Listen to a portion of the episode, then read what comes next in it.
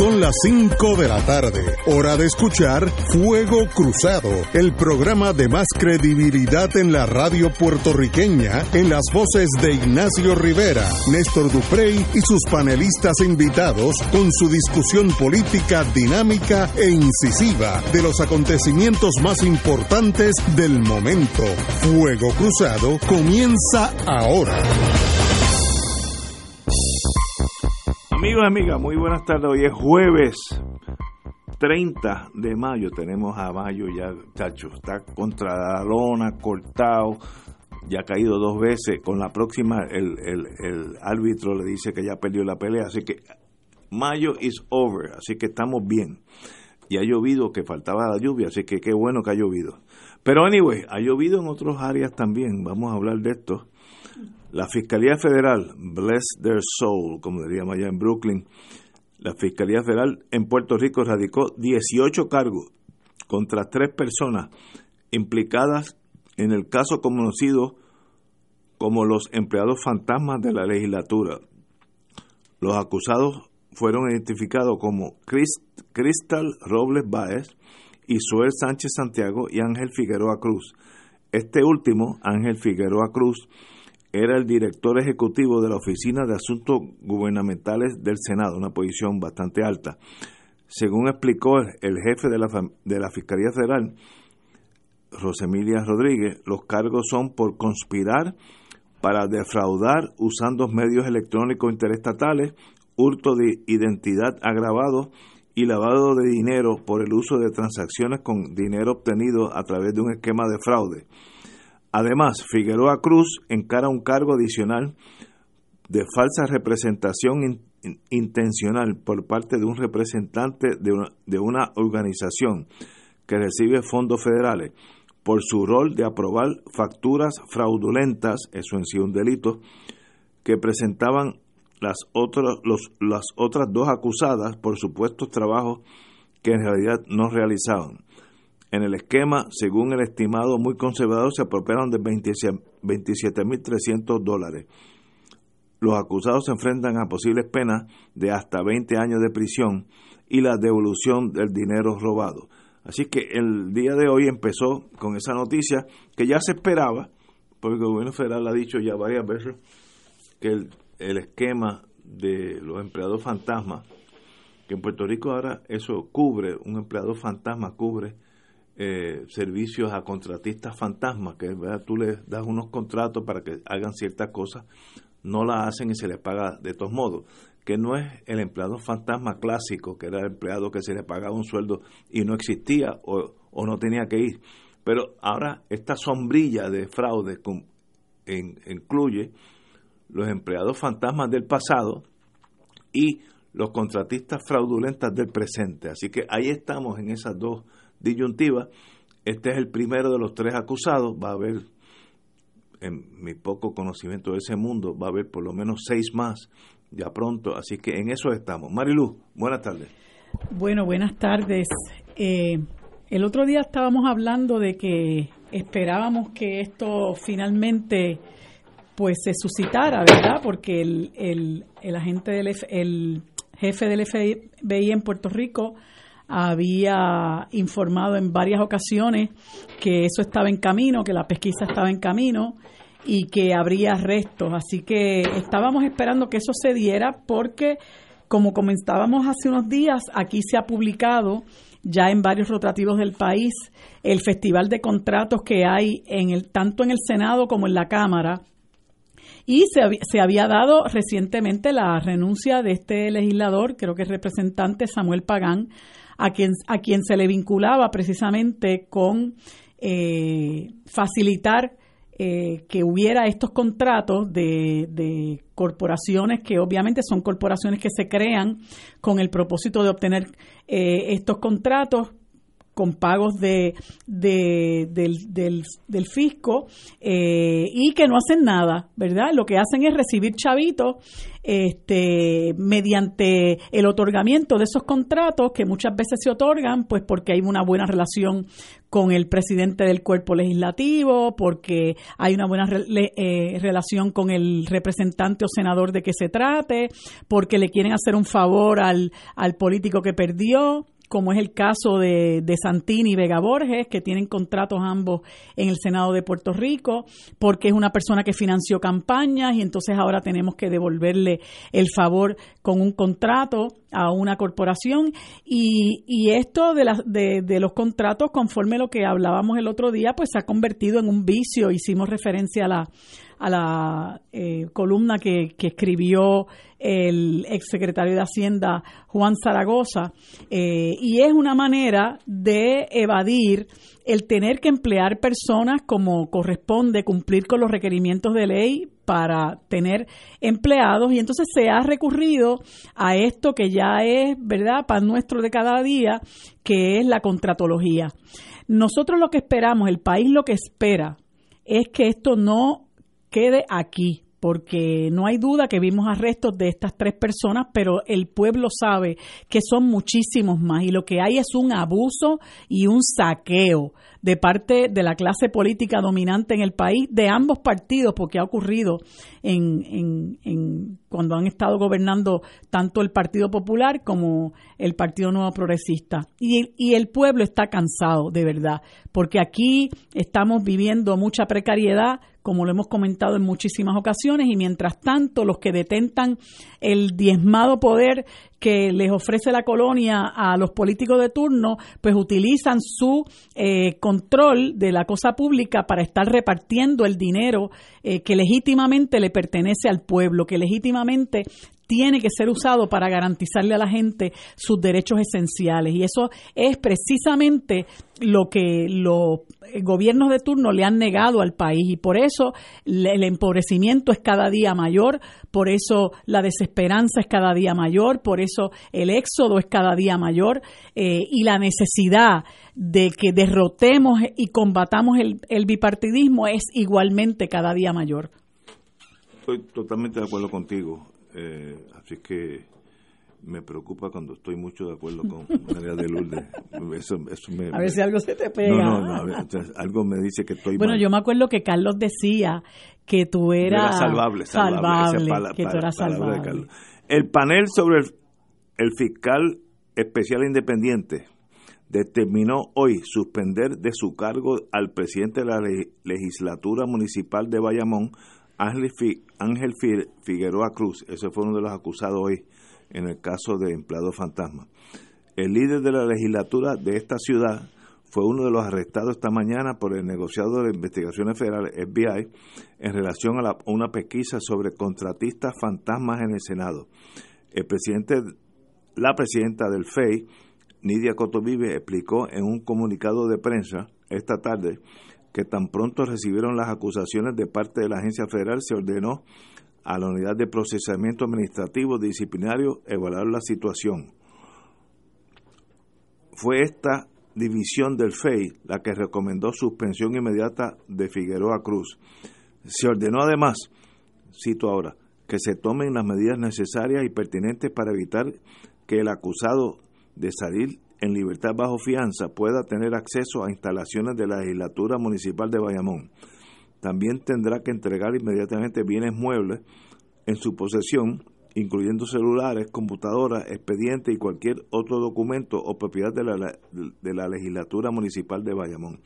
Mi pregunta es, y yo tengo que admitir mi falta de conocimiento, si el F E I puede ordenar la suspensión de una persona que fue electa en Bayamón como presidente de la Junta de, de la Legislatura Municipal de Bayamón.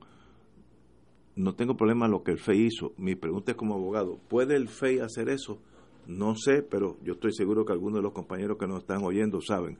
Marilú. ¿Puede hacer qué? Perdóname, que es que estaba leyendo. Suspenderlo, ordena la suspensión. Ah, del presidente de la legislatura municipal. Yo no sé si el F E I puede hacer eso. Bueno, yo, yo pero no te, me imagino yo no, que sí, porque no tengo esta certeza, gente no pero locos. Pienso que sí, porque eh, siempre que se, se someten cargos eh, o se radican querellas contra funcionarios públicos, el secretario de la, el Departamento de, la Just, de Justicia hace una investigación y si entiende que el caso tiene, entre comillas, mérito, lo envía a eh, lo envía a, al fiscal especial independiente. El fiscal especial especial independiente puede tomar unas medidas administrativas, como pasó hace un tiempo con el alcalde de Vieques, si, si, si no me falla la memoria, sí. este el señor Emerick, que había unas imputaciones y el F E I fue el que lo suspendió eh, de sus funciones administrativas. Después hubo que hubo que reinstalarlo porque los cargos no no procedieron,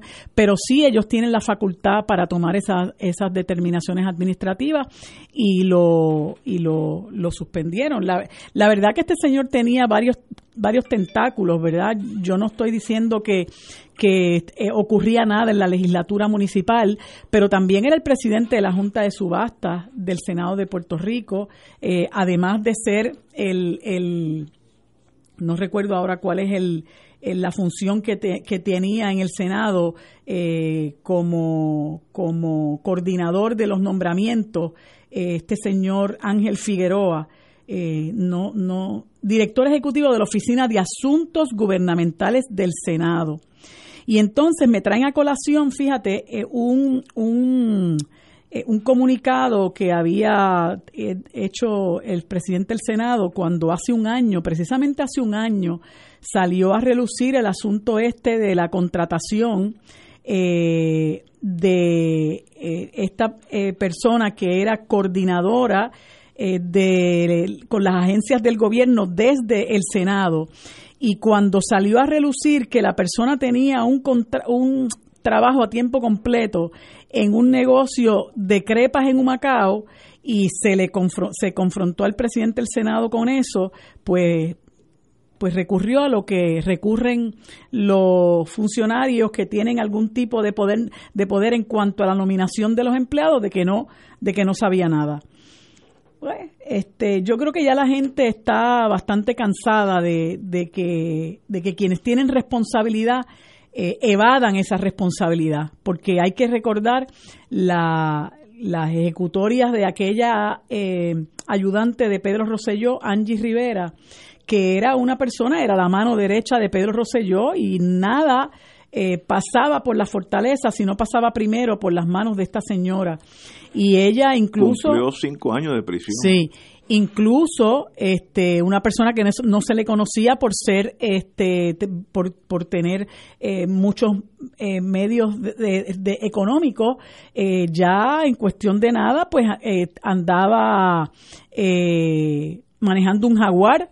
Eh, y sin embargo, después se descubrió que incurrió en muchísimas actuaciones fraudulentas de venta de influencia, etcétera, etcétera, al punto de que tuvo que cumplir cárcel. Sin embargo, pues Pedro Rosselló alegaba no saber nada de lo que había hecho esta señora. Eh, su hijo va por el mismo camino porque él no sabía nada del chat de WhatsApp y así por el estilo. Eh, no, no sabe nada de muchas cosas que le atañen porque ocurren eh, muy cercano a él. No estoy hablando precisamente de los contratos de los empleados fantasmas en la asamblea, en la asamblea legislativa, pero yo creo que el pueblo tiene que despertar con estas cosas que están ocurriendo y darse cuenta de que estos políticos Eh, hablan a nombre del pueblo, pero actúan en contra del pueblo. Y la gente tiene que despertar porque eh, lo que, como decíamos ahorita, lo que se supone que es nuestro, lo que se supone que se utilice para beneficio del país, de esos que votan por los políticos y depositan en ellos su confianza, se usa para el beneficio de unos pocos. Y estos pocos salen eh, lucrándose eh, en... De la, del gobierno salen lucrándose. Bueno, tanto es que se menciona eh, que Rivera Schatz tiene un, un una colección de carros antiguos y hasta donde tenemos entendido no, la ten, no lo tenía cuando entró al servicio público. Y así por el estilo, Fortuño fue uno que salió rico de la, de la gobernación y todavía está como el tiburón detrás de la sangre, eh, es cabildero de todo aquel que de todo aquel que esté dispuesto a, a utilizarlo en tal medida, pues se ha convertido en un mercenario y, y son los que hablan a nombre del pueblo. Y ese pueblo pues tiene que entender que ha sido engañado, que sigue siendo engañado y que de una vez por todas nosotros tenemos que deslindarnos de ellos. Bueno, este caso vamos a seguir eh, una vez que regresemos de una pausa. Vamos a una pausa y regresamos con las acusaciones federales a los empleados fantasmas. Fuego Cruzado está contigo en todo Puerto Rico.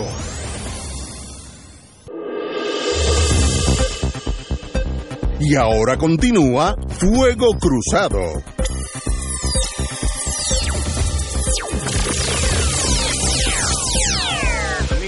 Comenzamos el programa analizando lo que apareció esta mañana al amanecer de Dios.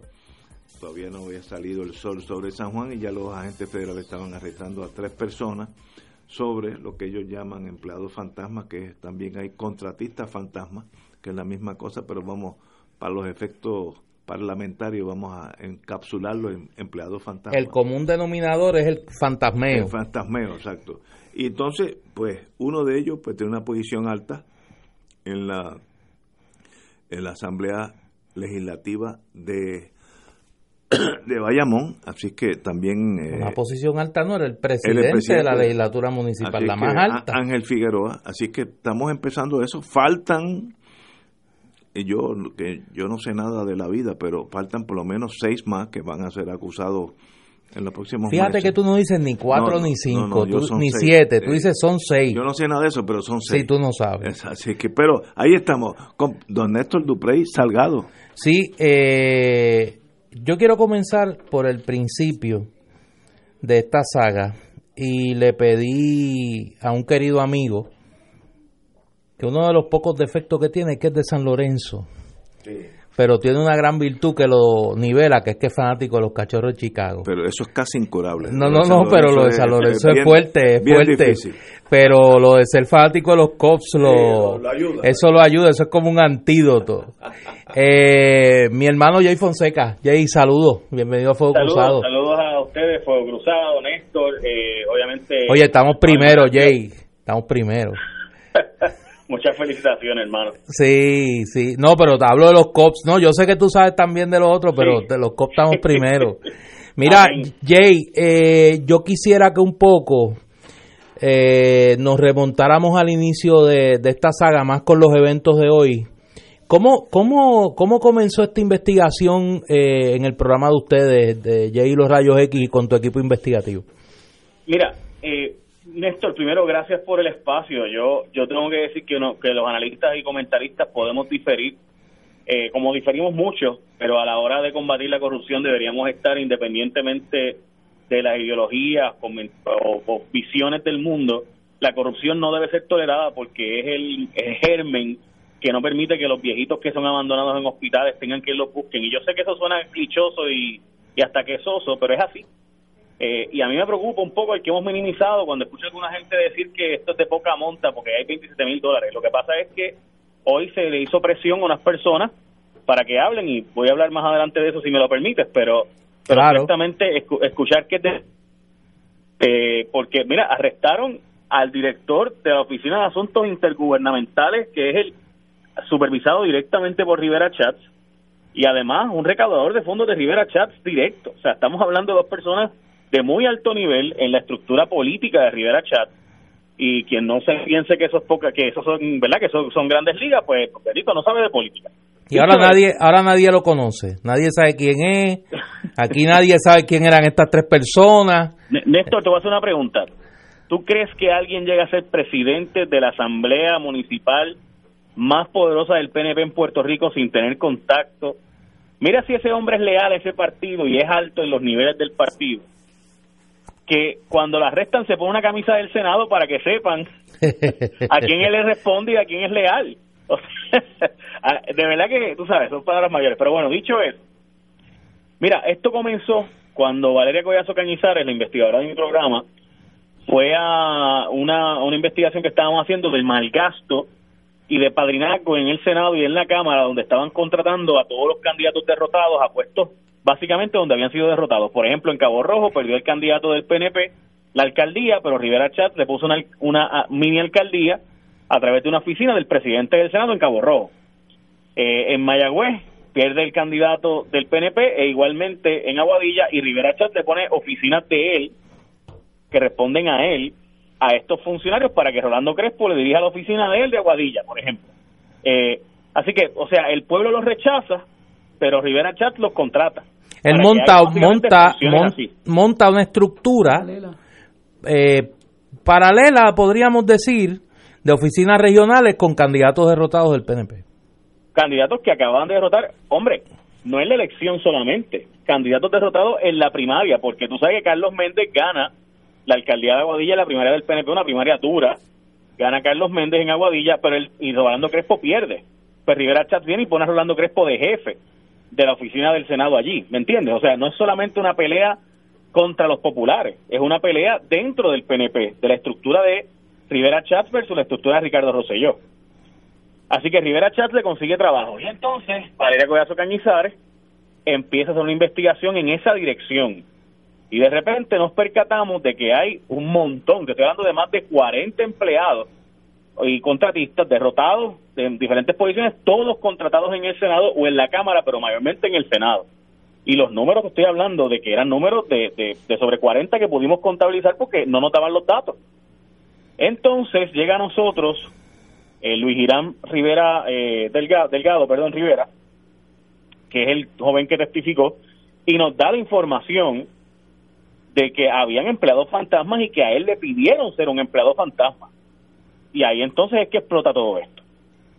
Eh, Luis Hiram es un doctor eh, en medicina que es contratado en la oficina de Sammy Pagán, el representante de, de Humacao, que le gana a Sol Higgins con una candidatura super ultra duper cristiana de extrema derecha, de hacer ayunos y todas esas cosas. Usted sabe que ese distrito es un distrito históricamente popular, pero gana el P N P, un distrito rarísimamente en Humacao ganaría un P N P, pero este individuo pues logró proyectar, y es un distrito bien religioso, y, y Néstor, yo sé que tú corriste por ese distrito para el Senado en su momento, y sabes que es un sector bien conservador, particularmente eso la zona, eh, de Humacao, Nahuatl, ¿verdad? Eso es así.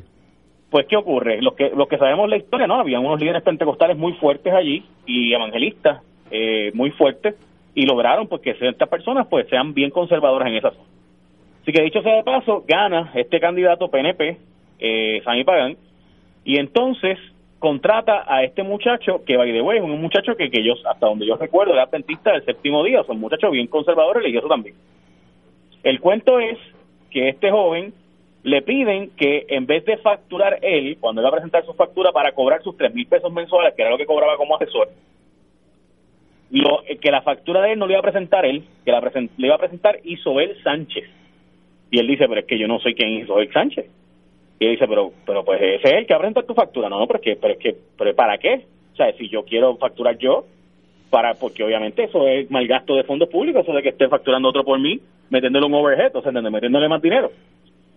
Y dijo él eh, que no, que tenía que ser Isoel Sánchez. Y Pagán dijo que tenía que ser Isoel Sánchez, el que esa era la factura. Bueno, pues el cuento es que el joven va a quejar, va a Capital Humano, habla con Johnny Méndez, habla con la, la jefa de ética en la Cámara, no pasa nada, finalmente lo acorralan y se y lo, y lo sacan de la Cámara, y él fue donde nosotros y nos contó lo que pasó, y ahí entendíamos, y habla con nosotros y nos dice que hay un esquema de empleados fantasma donde se prestan empleados y contratistas en Cámara y Senado. Es decir, yo quiero que contrates a mi mujer, me la, yo soy representante, contrátamela en el Senado, y yo de cambio de eso te contrato a tu gente en la Cámara. En ese caso, por ejemplo, nos decía este Luis Hiram que en la oficina de Sammy Pagán, pues venía, eh, quería la esposa de Sammy Pagán, él quería que la contrataran, pero para no poder no contratar en la Cámara, se la contrataron en el Senado, en una oficina de un senador que respondía a Rivera Schatz. Y entonces Rivera Schatz, a cambio de eso, presuntamente, y digo presuntamente porque a mí no me consta, pero esto es lo que nos decía nuestra fuente, le pidió entonces que el contrato fuera a Isoel Sánchez. Y de ahí sale todo este asunto. Y entonces, además de esto, y tengo que decirte porque creo que, eh, eh, te voy a decir por ejemplo más, el presidente de la Cámara tiene a su esposa trabajando en el Senado. O sea, ¿cómo es? El presidente del Senado tiene a, a, a personas muy cercanas a él trabajando en la superintendencia del Capitolio. Eh, y así por el estilo, o sea, está hablando de, de, de esposos, parejas, o sea, por ejemplo, la esposa, el esposo, perdón, de la representante Mari Carmen Más trabaja en el Senado. Este, y así por el estilo, o sea, ese tipo de intercambio de que ella es representante, cobra como representante, pero tiene contactos en el Senado y logra contratos en el Senado. Eh, y así se intercambian parejas repetidamente. Hay un representante, por ejemplo, que tiene un esposo trabajando en la oficina de un senador y el senador tiene el esposo trabajando en la oficina del representante. O sea, intercambian intercambian en términos sí. laborales las parejas. Sí, sí, sí, sí, aquí hay swingers políticos. Wow. Wow. Y entonces, Jay, eh, cuando tú, cuando ustedes originalmente hacen esta denuncia, el presidente del Senado, y yo, tú has sido muy hábil hoy en, en recordárselo, dijo que esto eran este balas al aire. Sí. Y hoy, ah. en la conferencia de prensa que realiza, Eh, demuestra, yo creo que hoy hoy Tomás Rivera Schatz está nervioso y, y, y creo que lo demostró en sus comparecencias públicas y particularmente en ese intercambio tan desagradable con, con Valeria Coyazo Cañizares en la conferencia de prensa, donde yo creo que él debe estar bien consciente que se, los nervios lo traicionaron y se le fue la mano, se le fue la mano ahí. Eh, Mira, Néstor, te, te voy a decir brevemente, yo he visto a Rivera Schatz eh, dominar una conferencia de prensa muchas veces, pero salirse de sus casillas y no lograr dominarla y saber que los tienen acorralados y tener que irse a lo personal, lo he visto dos veces. Las dos veces que lo he visto, y yo con, trabajé con Rivera Schatz muchos años y, y honestamente en un momento de mi vida lo consideré mi amigo. Eh, lo que pasa es que son amigos de uno hasta que uno los fiscaliza, tú sabes. Este, pues desde entonces, él, eh, te puedo decir que lo vi, cuando Sujei Lamela le preguntó sobre este asunto, él estaba eh, furibundo. Eh, y alegó pues que yo le tenía una agenda en su contra, que todo era una faena. Eh, él sabía los documentos que teníamos. Y, y Néstor, tú trabajaste en la Cámara, tú sabes que si en la Cámara tú no, tú no tienes los muchachos vigilados, como diría Ignacio, los muchachos son creativos. Este... Oiga, sobre eso yo yo voy a hablar de eso más adelante, porque el que no conoce la estructura de la Asamblea Legislativa le cree el cuento al presidente del Senado de que cosas como esta podían pasar y que él no estaba consciente de eso. Yo un poco voy a explicar, adelanto lo siguiente: no hay manera de que estas relaciones de trabajo se dieran sin la autorización del presidente del Senado. No hay manera. N- N- Néstor, había noventa y tres empleados, coordinadores intergubernamentales. Por eso. Que nosotros fuimos repetidamente a buscarlos en las oficinas de esa de esa eh, oficina del Senado y nunca estaban allí. Nunca encontramos más de dos personas allí. Y créeme que fuimos en, no te diría decenas, pero ciertamente cerca de una docena de ocasiones. Nunca, nunca. Eh, y sabemos que muchos de ellos, o sea, muchos de ellos no. Sabemos muchos de ellos que han estado, incluso que están De, de casi cama, eh, porque pues, han tenido condiciones y aún así los cheques siguen saliendo y las facturas siguen supuestamente llegando. Eh, y tenemos nombres y apellidos, y estamos y por eso invitamos al presidente del Senado que el martes que viene vaya al programa de televisión y que nos responda unas cuantas preguntas con documentos que tenemos. Wow. Jay, eh, Ignacio aquí ha planteado, y obviamente por lo que tú señalas uno puede colegir lo mismo, de que estos son los primeros arrestos y que aquí van a venir más arrestos. Tú identificas una red de noventa y pico de empleados, eh, una serie de relaciones de, tú los llamas swinger político, eh, me gusta el concepto. Muy bien, el eh, concepto. Eh, pues, y, y en ese sentido, eh, estaríamos quizás en una de las ofensivas más importantes del gobierno federal frente al tema de la corrupción. Ahora bien, aquí hay dos figuras que sorprende eh, su actitud en esto, que es la secretaria de Justicia, Wanda Vázquez, que tiene también su dedo amarrado eh, con, con el presidente del Senado, y la fiscal federal. Rosa Emilia Rodríguez, que aunque está de salida, dijo hoy pues que no celebraran mucho su salida, que venían muchos arrestos antes de ella, de ella irse. Tú, ahora un poco abuso de, de tu llamada y, y, y al analista, tú, ¿tú crees que aquí también hay una vendetta y parte de los juegos de poder al interior del P N P? Mira, siempre hay de eso, pero te voy a decir algo, Néstor, yo, yo estoy asustado un poco con algo que yo vi. Yo lo vi, no me lo contaron, no he hablado con ninguna fuente que me pueda confirmar lo que estoy diciendo, pero esto yo lo vi. Y yo presumo que ustedes también tienen que haberse dado cuenta porque gente inteligente son. Gracias. Eh, Ignacio fue trabajó en ese mundo. El sí. F B I arresta a estos dos individuos, arresta a tres personas hoy. A uno lo pasa por el medio del plato, allí en el Walk of Shame, y a dos de ellos no los pasa por allí y le permite encapucharse para que no se le pegue el rostro. Eso es el F B I. Recuerden que el F B I es el brazo de la Policía Federal, ¿verdad? Y ellos van y radican y realizan el arresto. Sin embargo, la Fiscalía Federal los identifica de inmediato. A mí eso me, me levanta una suspicacia porque aquí estamos hablando de personas que todo el mundo sabía quiénes eran, pero no había una confirmación de que eran ellos los arrestados. O sea, de repente tú ves que la, el F B I trata de proteger su identidad, mientras que la Fiscalía en los primeros treinta segundos de la conferencia de prensa dice nombre, apellido y circunstancias. A mí eso me, me levantó suspicacia. Y no sé ustedes, pero a mí no me gustó, eh, a mí personalmente, porque estos arrestos es obvio que los hicieron porque a mí por lo menos me parece lo siguiente, esto es una especulación mía, pero es mi impresión. Es obvio que Isoel y su esposa son peces secundarios. Aquí es obvio que están buscando que ellos testifiquen. Y la información que había estado rondando es que ellos estaban en las de cooperar con las autoridades y de repente surge un arresto. Cuando eso ocurre, y pregunta a Ignacio, tiende a ser que es que de repente el que estaba cooperando recula y dice, espérate, déjame ver si yo voy a cooperar o no. Y entonces se arresta para que sepa lo que puede venir y para enviarle un mensaje a los otros de que, hey, si ustedes echan para atrás, esto es lo que viene. Porque me consta, y esto sí lo sé, de que los seis que menciona Ignacio, varios de ellos que van a ser acusados próximamente, me consta que el pasado martes desfilaron ante el gran jurado para pruebas sobre ciertas personas que habían estado cooperando y de repente echaron para atrás. Y de eso, pues, te dirá bastante por dónde yo voy.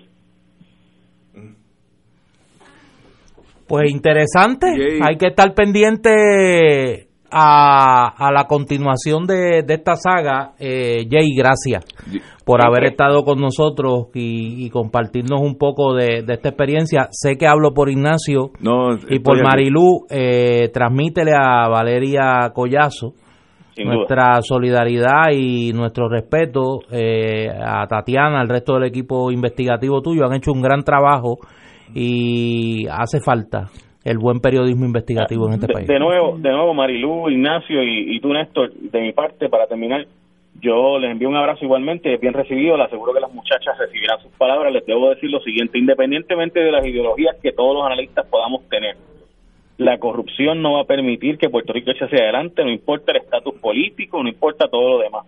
Tenemos que combatirla de frente, sin miedo y sin ambaje. Y quien diga hoy que esto fue de poca monta, cuidado, porque estamos hablando de que de nuevo le han llevado arrestado al director de la Oficina de Asuntos Intergubernamentales, al presidente del Senado y a un recaudador de fondos del presidente del Senado.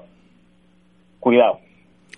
Jay, un privilegio tenerte Ahora, aquí con nosotros. Gracias, Jay. Gracias, mil. gracias Qué bueno, mil. Jay. Jay Fonseca, Ex- en Fuego Cruzado. Extraordinario, no extraordinario analista. Vamos a una pausa, amigo. Fuego Cruzado está contigo en todo Puerto Rico.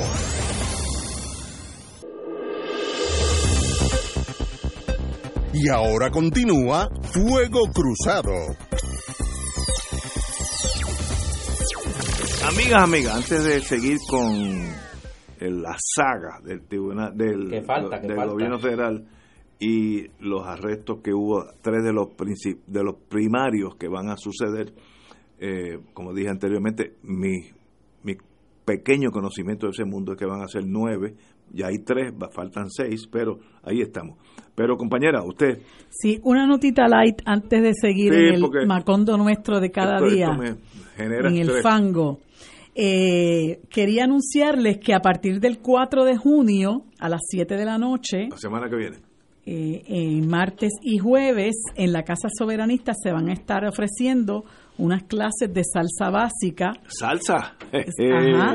Y, y, y esto es por un donativo de veinte dólares por las ocho clases. Wow. Así que yo los exhorto a que no se pierdan eso, porque van a salir bailando aquellos de ustedes que crean que tienen dos pies zurdos. Así que desde el próximo cuatro de junio a las siete va a ser martes y jueves por ocho clases. Wow. Y, es, y un, solamente es un donativo de veinte dólares.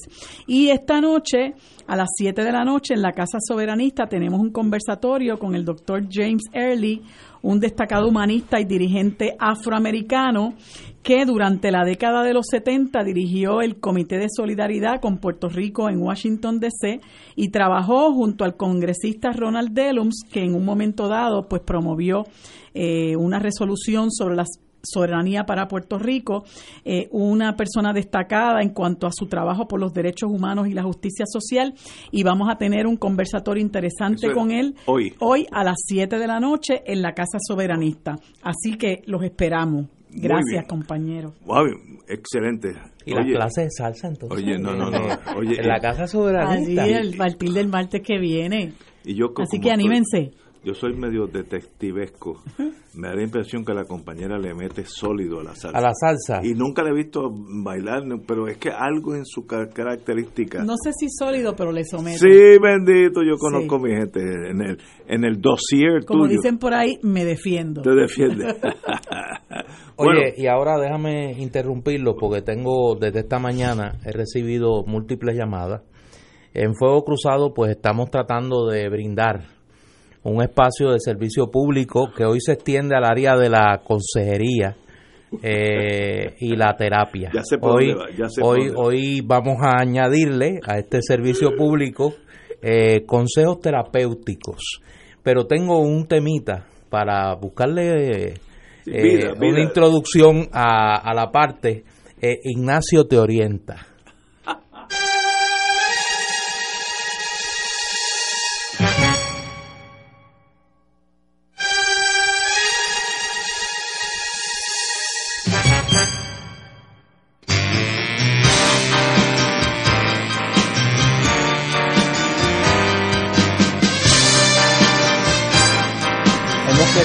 Utilizar el tema de Perry Mason, la serie de la década de los sesenta, para un poco darle un contexto histórico a, esta, a este servicio que nuestro compañero Ignacio Rivera eh, le brinda a la comunidad. En este momento nosotros sabemos que hay muchas personas que están al otro lado del programa con mucha angustia, con mucha preocupación, con mucho temor, y queremos Eh, queremos encuadrar la orientación de Ignacio de hoy con una pregunta. Eh, ¿Con quién hablar, Ignacio? ¿Y cuándo hablar? Cuando tú te encuentras con una disyuntiva de ¿debo hablar? ¿No debo hablar? ¿Con quién hablar? Si hablo, ¿qué me pasará? Si no hablo, ¿qué me puede pasar? Y si miento, si yo, y si, y si al hablar miento, ay, Dios mío, santo, y si aquel ha dicho algo de mí, que ya entonces ellos lo saben, y si esa disyuntiva existencial, ¿cómo lo debe abordar una persona? Digo, partiendo de la premisa que haya alguien o algunos que estén pasando por ese momento angustioso ahora. Yo estoy hablando de un plano teórico porque yo de este caso no sé nada ni voy a saber nada. Fíjate, lo, la ventaja que yo tengo es la falta de conocimiento que yo tengo sobre todo lo que está pasando. Ahora, si tuviera conocimiento, primero, el F B I, como dije, tiene, dije seis más, que ya esos son lo que dicen en español tarjetas, targets, que ya, ya la, la mira telescópica lo está mirando específicamente. Debe haber diez más que son personas de interés. Esas personas, algunas que pasan por la oficina de uno y se asesoran, y uno lo asesora dentro de dentro del desconocimiento que uno tiene. Uno tiene que ser muy franco con él y decirle, mire, estas son cosas serias, lo peor que usted puede hacer es negarle al F B I cualquier cosa. Eso es lo peor de las opciones. Si usted cree que usted debe ampararse en la quinta enmienda, usted dice, mire, yo no voy a decirle nada a usted por la quinta enmienda, y se acabó. Ahora, para los que para los que no sepan, la, ¿qué es la quinta enmienda? La quinta enmienda es la quinta enmienda de la Constitución de los Estados Unidos, que dice que ninguna persona puede autoincriminarse, incriminarse, tiene un derecho absoluto a no in, autoincriminarse. Yo no quiero hablar porque me puedo incriminar. Y se acabó. No hay nadie que lo fuerce a usted a decirle nada al F B I. Ahora, a los ya acusados, yo sé lo que yo haría si fue si fuera agente federal, que como dijo Néstor al principio del programa, estuve en ese mundo un ratito en mi vida, y esto es un, un diálogo bien, hasta amistoso y a la misma vez bien peligroso. Decirle, mira, fulango, el momento más importante en tu vida es en los próximos veinte minutos. Toda tu vida va a depender lo que tú lo que tú hagas en los próximos veinte minutos, para bien o para mal. Tú tienes la decisión bien importante en tu vida de morder la bala, bite the bullet, y proteger a los que, que estaban por encima de ti. Y tú te vas a chupar de tres a cinco años de prisión, que eso es un given, eso vas a estar de tres a cinco años de prisión. En el mundo político no hay lealtades. Cuando tú te acusen o, o, o entras a prisión, nadie en el Partido Nuevo o en el Partido Popular te conoció nunca, nadie fue amigo tuyo. Mira estos de hoy, Esta, ya nadie los no, conoce. No, ya nadie los conoce, porque la política es así de, de cruda. Y es una decisión tuya, tú quieres chuparte tres a cinco años, pues, sé un machito, no digas nada, a cambio de una lealtad que no es correspondida para atrás, porque la mafia, por lo menos la mafia te protege para atrás. Eso es otro tema que no voy a tocar eso ahora. El código Omerta. Omerta. Eh, si tú eres fiel conmigo, yo soy fiel con tuyo, contigo. En la, en la política no es así. Por tanto, tú puedes entonces sentarte aquí, búscate el mejor abogado que tú tengas, lo traes aquí y hablamos, y a cambio de ese diálogo pueden pasar dos cosas.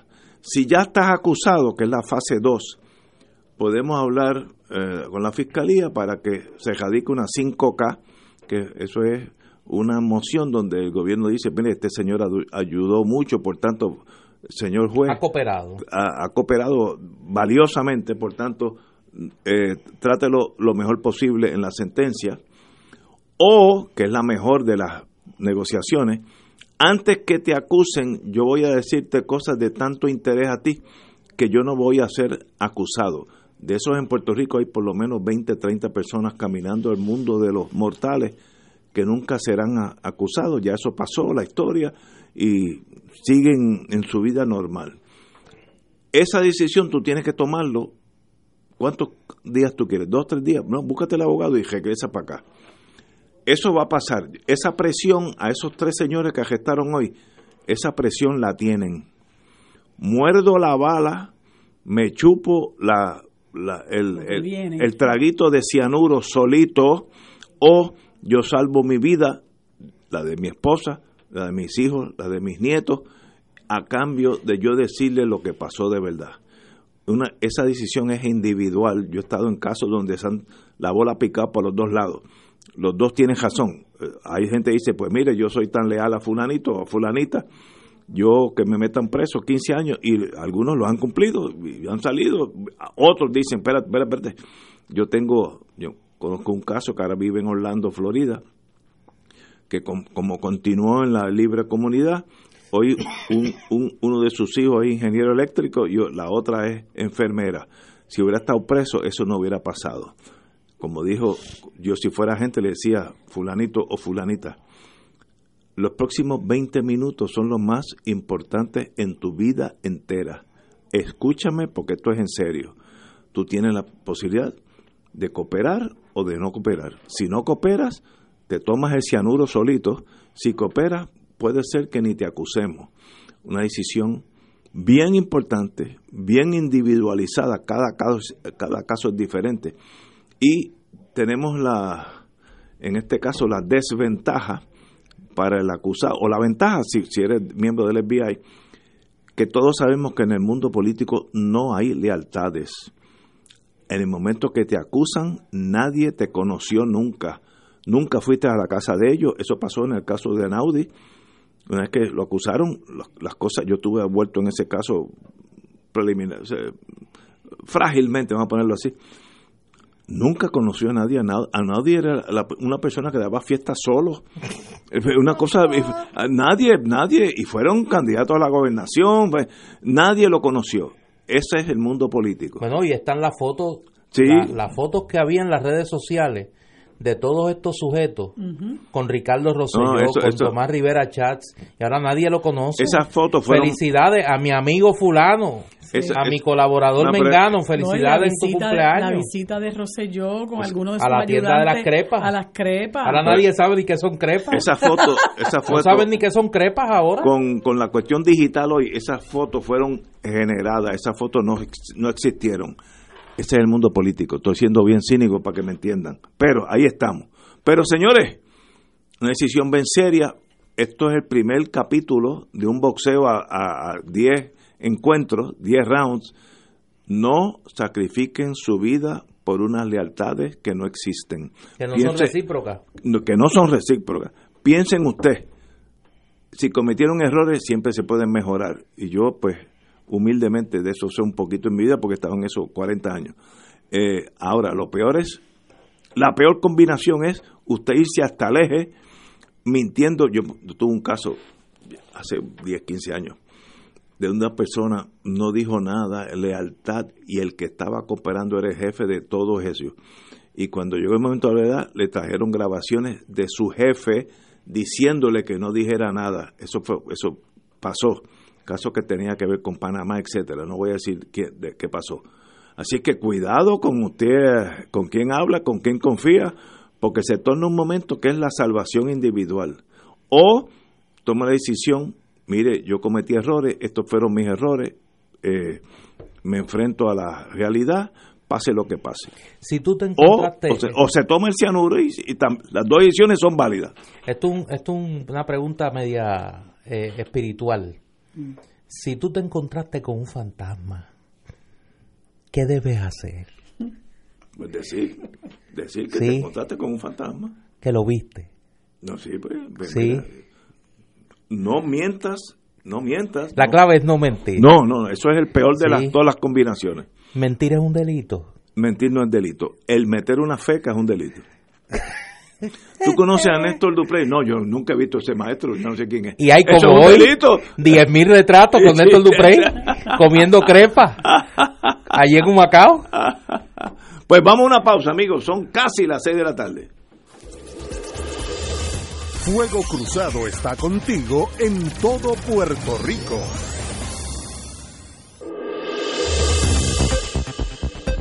Y ahora continúa Fuego Cruzado.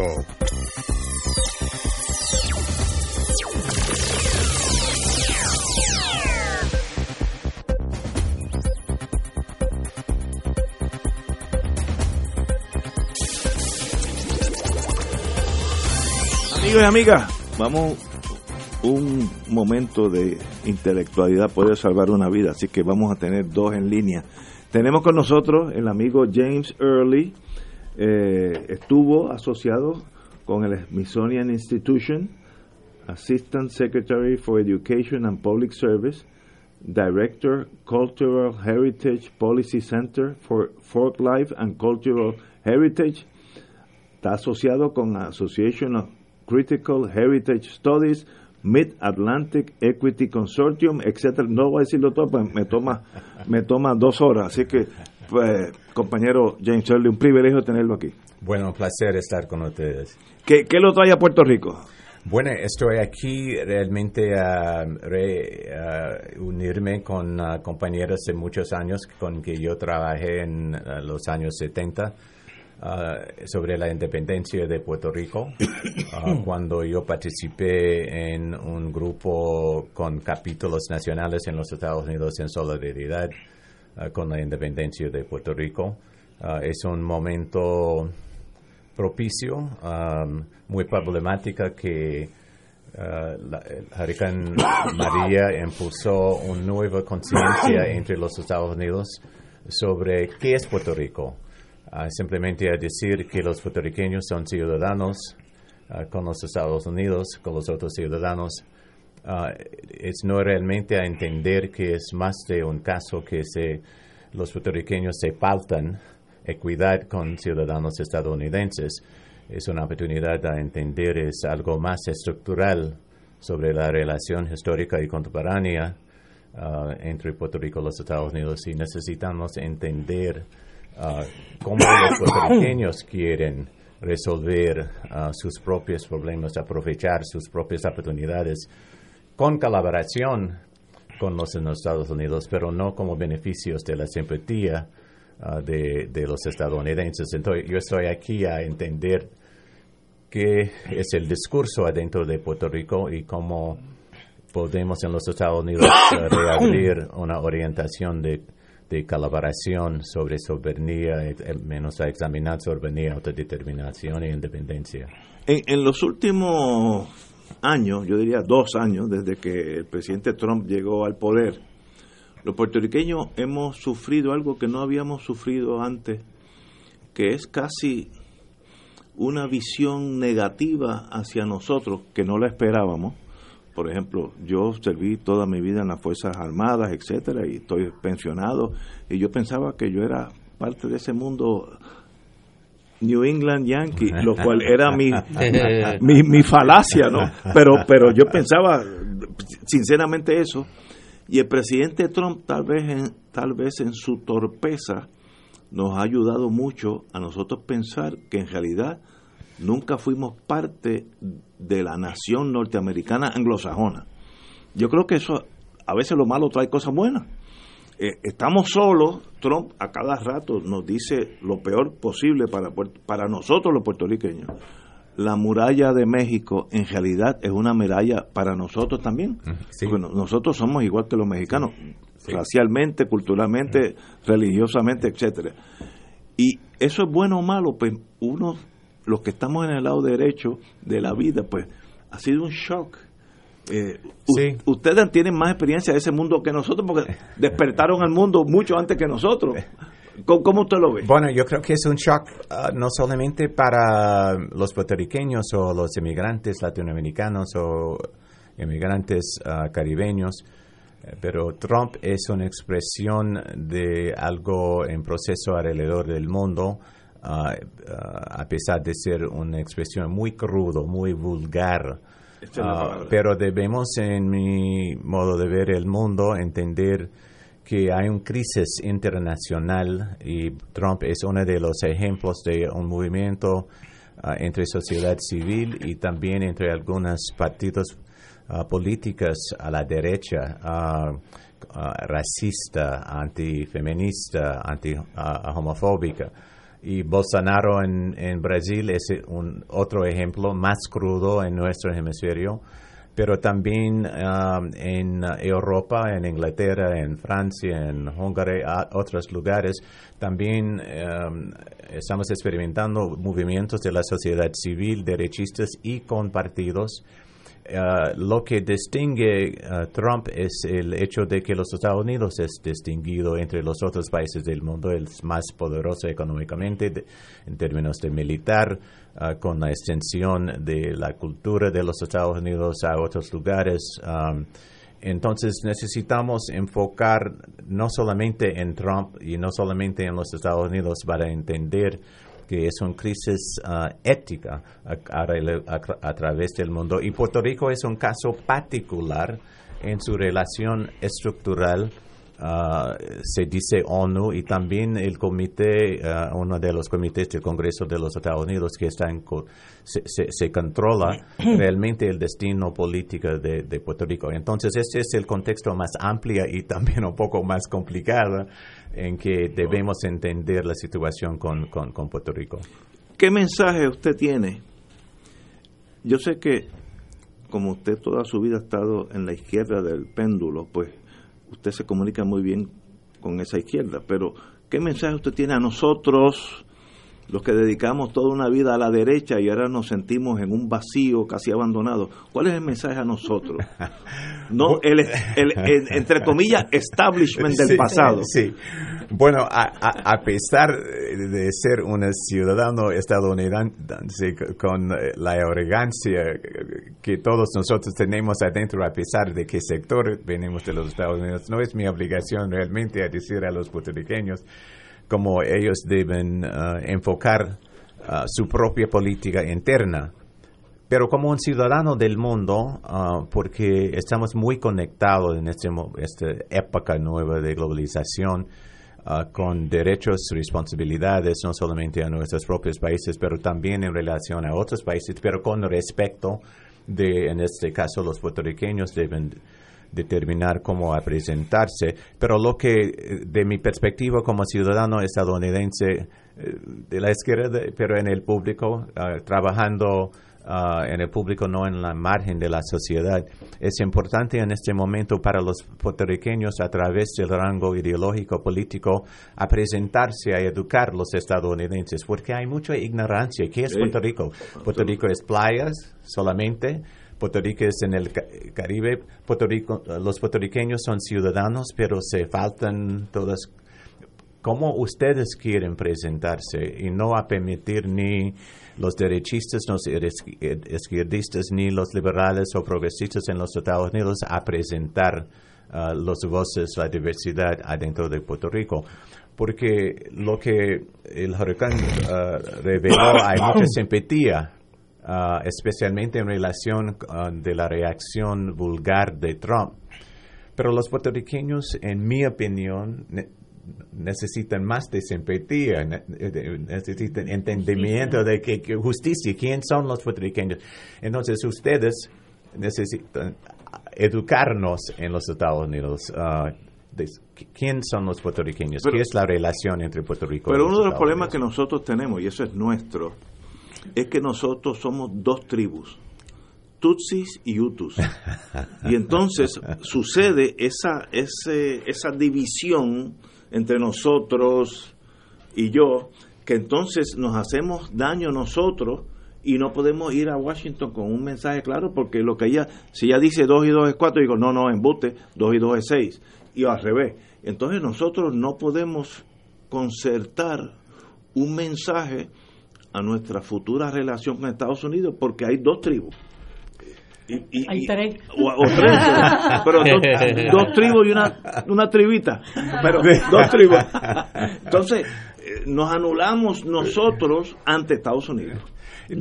Bueno, no es algo peculiar a los puertorriqueños, es algo universal. Los afroestadounidenses no podemos presentarnos con una cara, los latinoamericanos ciudadanos estadounidenses ni tampoco, porque hay cubanos de un espectro de Mexicano. mexicanos, centroamericanos, etcétera, etcétera. Y entonces es algo una, universal.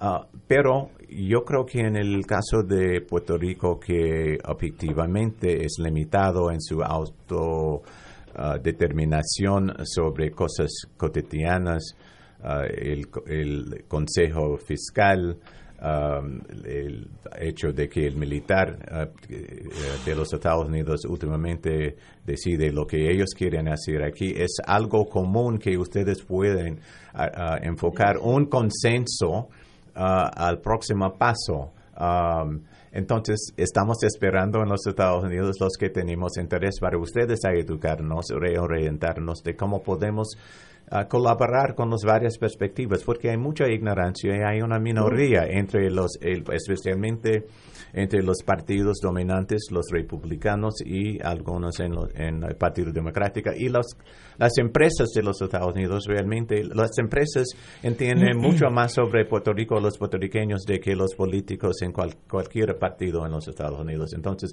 ayúdanos, educarnos um, con, sobre su consenso y, sobre, y también sobre sus debates, sobre la diversidad de opiniones sobre el estatus de Puerto Rico, para nosotros a actuarnos en relación de lo que queremos cualquier sector de los Estados Unidos a complementar aquí. Y, y como nosotros, los puertorriqueños, ahora unidos todos, ¿cuál sería la, la, la forma más eficaz de nosotros presentar nuestro caso en Estados Unidos a nivel político en Washington o a nivel nacional vía relaciones públicas, etcétera.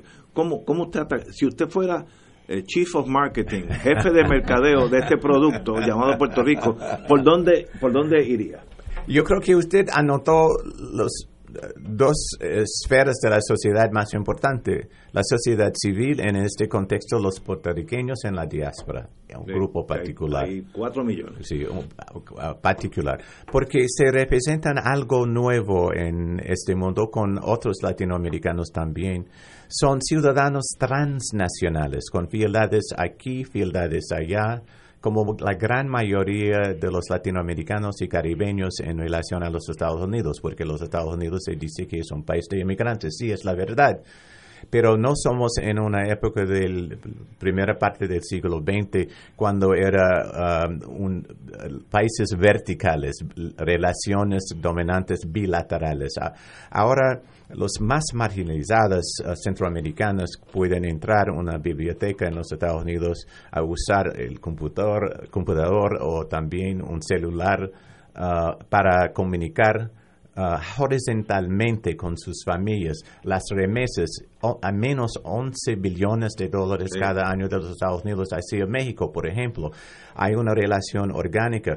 Lo que faltamos es que las leyes nacionales y internacionales no se reflejan estas nuevas realidades cotidianas entre los ciudadanos. En el caso de Puerto Rico, entonces, los puertorriqueños en la diáspora, en sus relaciones con otros sectores de la sociedad civil en los Estados Unidos, y en particular uh, los dos partidos, el Partido Democrático en particular, que tiene una oreja más uh, sensible, en mi opinión, a sí, menos de escuchar a las perspectivas. Pero los puertorriqueños deben decidir y dirigir esta relación, no a permitir, si hay buenas intenciones o no, de cualquier perspectiva ideológica política en los Estados Unidos a determinar la relación. Debe ser los puertorriqueños a actualizarse más, a, otra vez a educarnos. Extraordinario.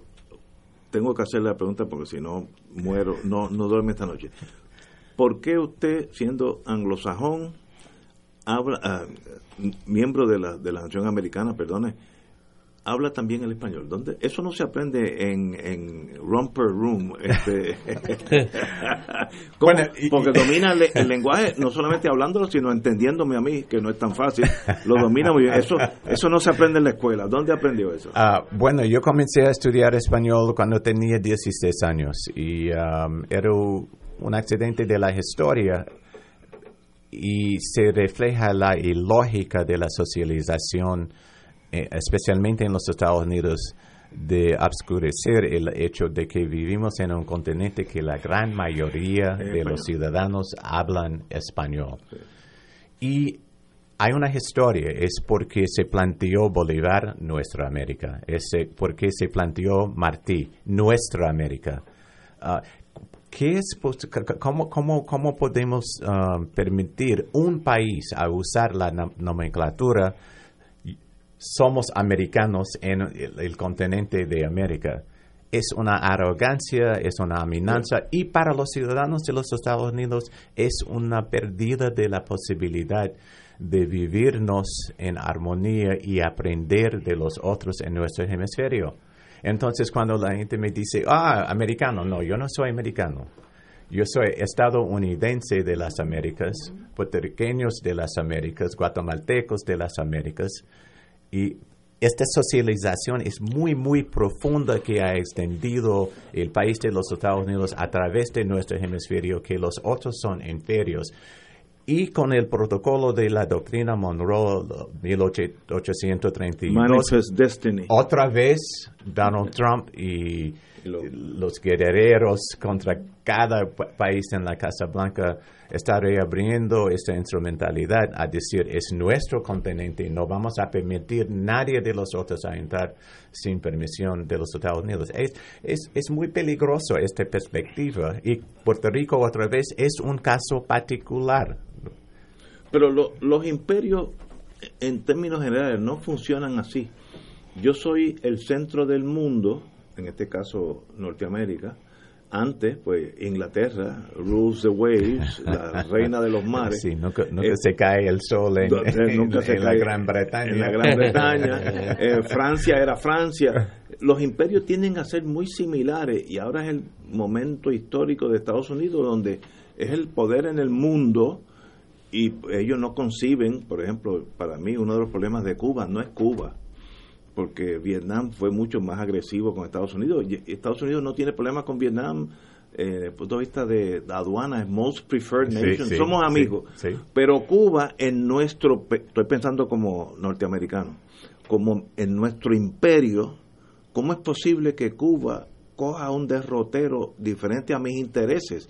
Es inconcebible, como es como un hijo que abandone tu casa, ¿no? Esta es sí, mi casa. Sí. Y ese concepto imperial yo creo que está ahora con Trump mucho más subido que antes. Este, este mundo es nuestro aquí en este hemisferio, y el Monroe Doctrine ahora está peor que nunca, ¿no? Sí, la, la, es la arrogancia de un gran poder de dominar el mundo, uh, a no permitirse uh, escuchar a los otros, a aprender de los otros. Cuba, otra vez, es un, no es simplemente un caso particular, es un caso especial. Uh, Cuba, este pequeño país de once millones uh, de ciudadanos en un mundo de siete billones, y en cada parte del mundo a mencionar el nombre de Cuba, alguien va a levantar a decir sí, educado en Cuba, sí, médico, poeta, sí, maestro, lo que sea. Uh, y no es ad- asociar necesariamente con socialismo, uh, pero es, es un impacto humanística que los Estados Unidos realmente no lo tiene. Y el caso de Cuba en términos de relaciones bilaterales, uh, los Estados Unidos no quieren permitir un país a confrontar este gran poder, y es lo que los cubanos hicieron. Y un ejemplo de la importancia, el significado de la historia de este cincuenta y nueve eh, de Cuba en relación con los Estados Unidos, es sus enemigos contra el socialismo cubano tenían respecto a Fidel Castro. Porque fundamentalmente era él un hombre como um, un, un pastor uh, católico, un Humanist, humanismo era realmente la orientación de él en sus logros y sus fallos, sus errores. Siempre era una cosa de ¿es justo o no?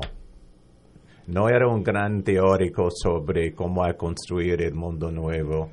Uh, él simplemente quería expresar una humanidad más allá de la filosofía, en organización, en productividad. Entonces, lo, los médicos cubanos a través de este mundo, ¿dónde están los médicos estadounidenses en el resto del mundo? En ningún sitio. Ni, ningún en sitio. Ningún sitio. Uh, avances en la biotecnología, drogas uh, contra cáncer. ¿Dónde están las grandes expresiones tecnológicas, biológicas en los Estados Unidos? Porque es de facto voluntad realmente ayudar la humanidad. Y los cubanos, otra vez, en el contexto de sus logros, hay errores y fallos y cosas por el, porque todo. Ellos son seres humanos. Por ahí, una de los más, posiblemente la más transparente gobierno Um, en el mundo en este momento. Hay grandes debates adentro de Cuba, abiertamente, dentro del Partido Comunista, dentro del gobierno, no el gobierno contra el partido, no el partido contra el pueblo, pero dentro del pueblo también. Raúl Castro anunció um, asumir la presidencia once años atrás que contamos aquí uh, crítica. Necesitamos más críticos en el público.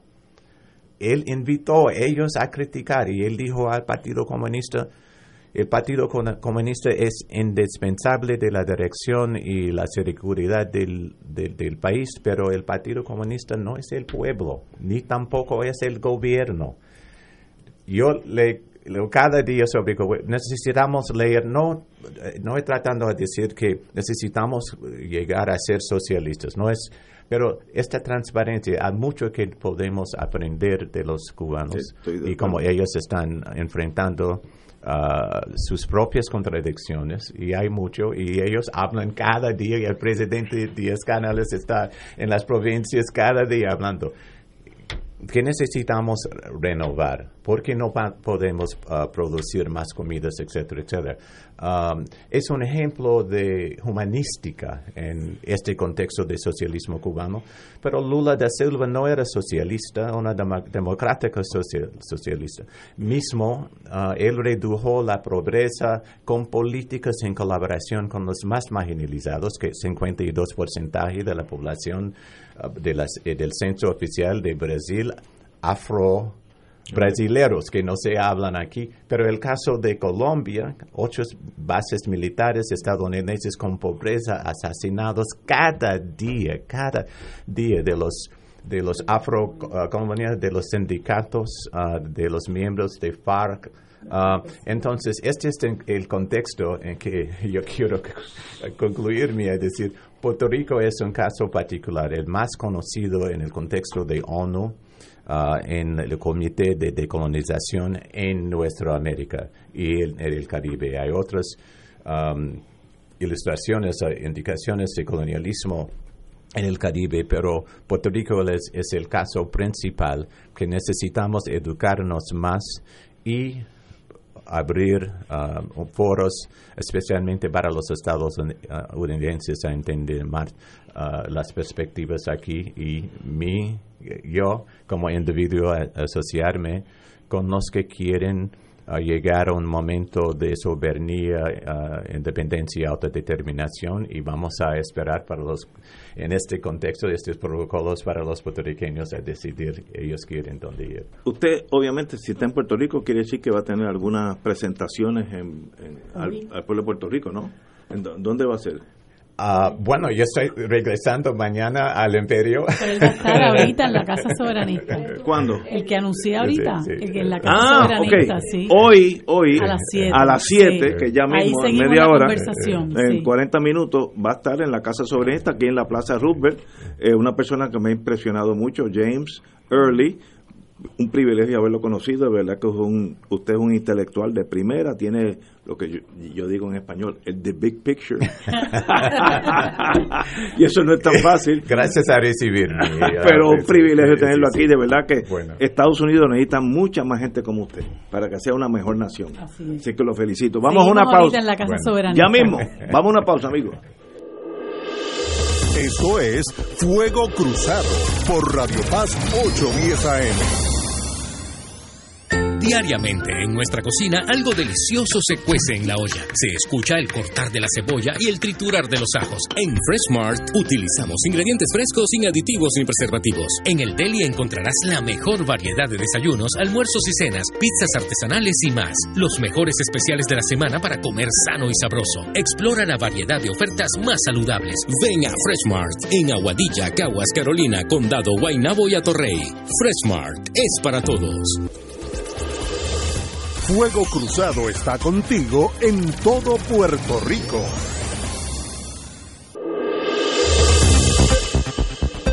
Y ahora continúa Fuego Cruzado.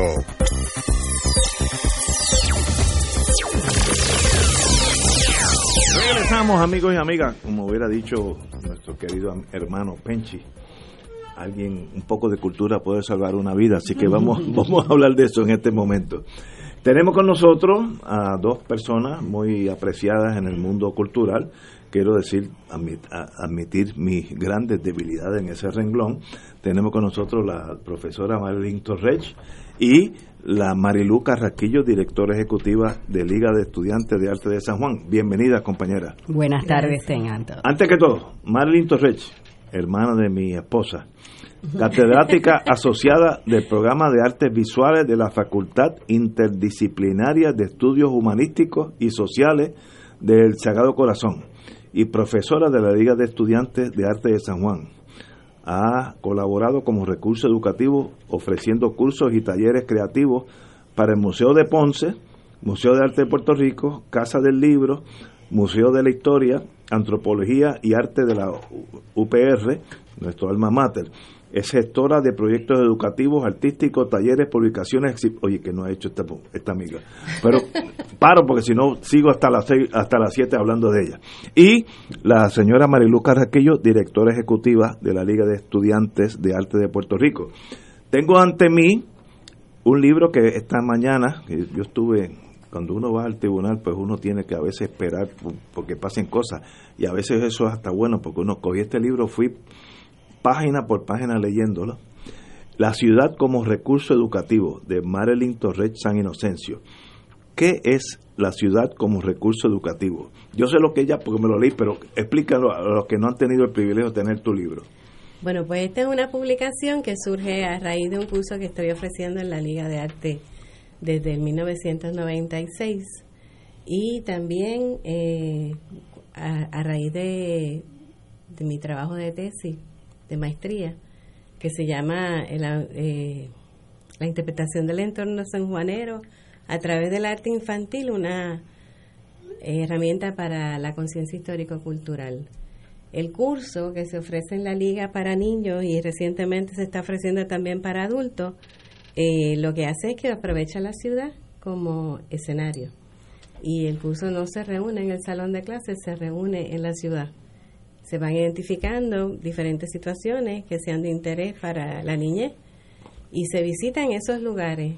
Y siempre tienes una imagen, una historia, y a raíz de esa experiencia, un registro visual de lo de lo que se confronta. Lo que escribió Marilú Carrasquillo, la directora ejecutiva, en este libro, y voy a parte de la oración, en este proceso la ciudad, está hablando del viejo San Juan, se convirtió en escenario y en objeto artístico a la misma vez, potenciando la, cre- la creatividad de los estudiantes y exponiendo los espacios históricos y culturales de una de las ciudades más importantes en nuestro país, que está hablando de viejo San Juan, de, de mi viejo San Juan. Y entonces ahí te tiene que hacer la pregunta, varias personas que escriben sobre estas pinturas o estas, no sé ni cómo se llama, esto no es pintura o esto es... Son las obras que han producido los niños en el transcurso de los años. Esa es la pregunta, eso es de niños, ¿cómo, sí. yo, cómo ellos interpretan a viejo San Juan? Exacto. Que es extraordinario ver cómo la mente del niño coge algo que uno ha visto tantas veces y lo transforma en, en una pintura, ¿no? Eh, Callecita, de Paola Rodríguez Laguerre, esa es una niña, me imagino. Una, sí. Bueno, eh, era una niña. Ya. Eh, ya está graduada de universidad, porque wow, desde hace tantos años. No me diga, wow. Hay, hay estudiantes que son jovencitos, que están actualmente matriculados, pero es como una gama de... Pero hay unas, por ejemplo, Julio el Piragüero. Eso hay que verlo, porque yo a esa edad hubiera hecho lo, lo más o mismo, que es lo que el niño, como como si fuera una cámara, el lente de una de un ojo de un niño, cómo lo fotografía, y ahí pues tiene el arte para inscribirlo. Eh, tótem telúrico. Y ese que, es uno de los aspectos más reveladores del ejercicio, que tú puedes presentarle a, a los estudiantes una misma situación y cada cual le va a interpretar de una manera completamente diferente. La iglesia San José, oye, que esto aquí hay mucho arte. Eh, y en niños, que es lo más uh, el arca de las tres llaves, entonces eh, tiene la explicación el libro uno a uno de lo de lo que los niños estaban visu, vis, visualizando. Capilla del Cristo, eh, la marcha, una protesta, es etcétera. La, es la rogativa, de verdad. La rogativa, sí. Que sí. Ahí es, extraordinario. Ahí es, ese es un buen ejemplo de lo que estabas explicando, Ignacio. La garita del diablo. Pero ¿cómo ustedes pueden motivar esos niños para hacer estos dibujos? Eso requiere un arte especial que yo yo sé que no lo tengo. ¿Cómo, qué, qué tienen ustedes bueno, que yo no tengo? Yo yo te reto, a lo mejor lo tienes y no te has enterado, porque de eso se trata, ¿no? De exponerlos a ellos a esas experiencias. Y, y lo importante es que Edwin Quiles dice que, que la mirada es un acto de apropiación. Y ellos lo llevan más allá, porque no solo están mirando estas situaciones que son reales, que son parte de la cultura y la historia propia, sino que además lo están registrando en un dibujo. Entonces tú estás creando una memoria también en ellos. Hay estudiantes que tomaron el curso conmigo que decidieron estudiar arquitectura porque les interesaba la conservación sí, la visual, sí. de, de estructuras históricas, y otro estudiante que estudió tanatología. O sea que hay un... algo despierta en ellos en edad temprana que después eventualmente tú lo ves aflorar de otra manera. Hacia el arte y hacia nuestra cultura y nuestra historia, ¿verdad? Claro. A través de... Ese libro tiene citas de escritores, historiadores sí, sí. y de arquitectos. Alejandro Trapis Rivera, Jorge Luis Borges, María de los Ángeles Castro, Alejandro Trapis Rivera de nuevo, Mari Gloria Palma. Eh, eh, hay unos pensamientos de ellos, y entonces la pintura de los niños. La pintura de los niños, eh, o sea, lo que se trató fue de, de a, identificar una cita que correspondiera al tema que se representa en ese trabajo. Pero, por ejemplo, en la exhibición que abre mañana, hay unos trabajos también de mi grupo de adultos que el ejercicio va a la inversa. A ellos se les dio una cita y entonces ellos salieron a la ciudad a hacer una obra relacionada a la cita.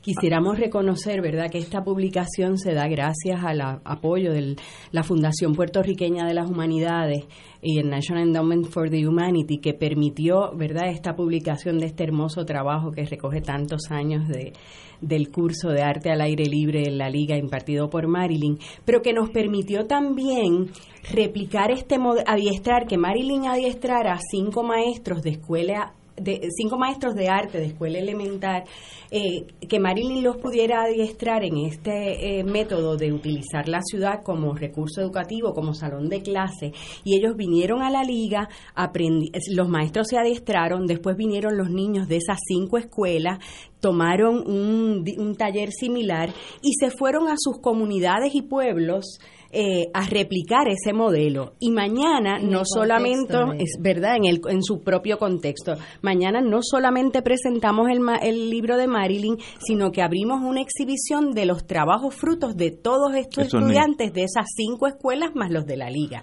O sea, ¿dónde es mañana? ¿A qué hora? ¿Qué? En la Liga de Arte a las siete de la noche. ¿En dónde queda la Liga de Arte Nevio San Juan? En la calle, detrás del Tótem Telúrico, eso es más eh, fácil, este en Vallajá, este detrás del, en el edificio Rosa Mayenta, detrás del, del Tótem Telúrico. Así que va a ser una, una noche especial para nosotros y pues sobre todo porque está enmarcado esta actividad en nuestro cincuenta aniversario. La Liga está celebrando cincuenta años, wow. Así que qué mejor que presentar este este hermoso trabajo que es fruto, ¿verdad?, de muchos años de Marilyn en la liga, y nos sentimos muy orgullosos por ello. En la página cincuenta y uno, yo que tengo gatos en casa, un joven, una joven, Catiria Nieves Colón, pintó gatos en San Juan, en el arte primitivo, yo diría, pero precioso, se ven los adoquines, eh, los edificios viejos de San Juan y tres gatitos, así que si los si los si fueran real me los llevaba para casa los tres, así que caminando con sombrilla. Exacto, sí, caminando con sombrilla, extraordinario. Esto es mañana a las siete de la noche en la Liga de Arte. A la, si llegan al Tótem Telúrico, ya llegaron, ahí allí está. Hay estacionamiento soterrado. Uh-huh. ¿Y qué va ¿Cuál va a ser esa presentación? Bueno, vamos a, a comenzar, ¿verdad?, presentando lo que es el libro, el concepto teórico que envuelve el libro, y pues además de, de Marilyn va a estar eh, presentando, hablando sobre su experiencia. También vamos a tener la experiencia de una de las maestras participantes, de uno de los ni- estudiantes participantes, wow. Y pues vamos a poder disfrutar las obras de arte de estos artistas en ciernes. Eso es eh, libre de costo. Libre de costo, sí, y pues... Los y, invitamos a todos. Si yo tengo un niño y quiero oye, que tenga acceso a la liga para que, a ver si le gusta o no el arte, ¿qué, qué tengo que hacer? Nada, a, llamar. A, a, Ahora mismo, en la semana que viene, comenzamos nuestra sesión de verano. Nosotros tenemos sesiones de verano. Nosotros damos, ofrecemos clases desde niños de cuatro años hasta adultos de todas las edades, ¿verdad? Eh, en horario matutino, Eh, nocturno y sabatino. Los sábados, ¿verdad?, son el día de los niños principalmente, aunque ofrecemos clases de todo. Y ofrecemos las clases de arte de las eh, disciplinas tradicionales básicas, ¿verdad?, pintura, dibujo, acuarela, cerámica, eh, pero también ofrecemos fotografía, caricatura, serigrafía eh, y todas las disciplinas, relac- orfebrerías relacionadas a las artes plásticas. También ofrecemos un programa de verano, o sea, con, tipo campamento, pero ese gracias a Dios ya se llenó, que empiece el lunes. Pero sí, ya la semana que viene, de todos modos, pueden llamar a, matric- a que les enviemos el programa para que vean la variedad de cursos. El, la sesión de verano dura siete semanas y después en agosto siguen nuestras sesiones regulares que Marilyn ofrece los sábados. Dos clases de arte al aire libre donde podrán disfrutar de este, de este con- aprender de este concepto, tanto como dijo Marilyn, para niños como para adultos. Pues, compañera, para nosotros es un privilegio tenerla aquí. Marilyn Torrech, pues la conozco hace muchos, muchos años. Eh, como dije, hermana de mi querida esposa. Y ella, pues, eh, me ha encaminado a nosotros los que estudiamos bachilleratos en ciencias, que somos trogloditas por naturaleza, me ha ido sofisticando y he, he llegado a un momento que da aprecio esa, esa otra disciplina. A mí me dijo que tienen una buena colección en la casa. Sí, es verdad, eso es cierto. Así que Marilú Carrasquillo también, la directora ejecutiva, un privilegio tenerlas aquí, y sabe que Fuego Cruzado está abierta a ustedes y a, y a, la, a la Liga de Estudiantes de Arte de San Juan. Cuando ustedes quieran, vienen aquí y se dirigen al pueblo de Puerto Rico. Muchas gracias. Un privilegio. Y a usted, doña Marilyn, usted es un artista natural y buena maestra, así que tiene excelente todo maestra a su favor. Así que un privilegio tenerlas aquí. Gracias. Señores, vamos a una pausa, amigos. Fuego Cruzado está contigo en todo Puerto Rico.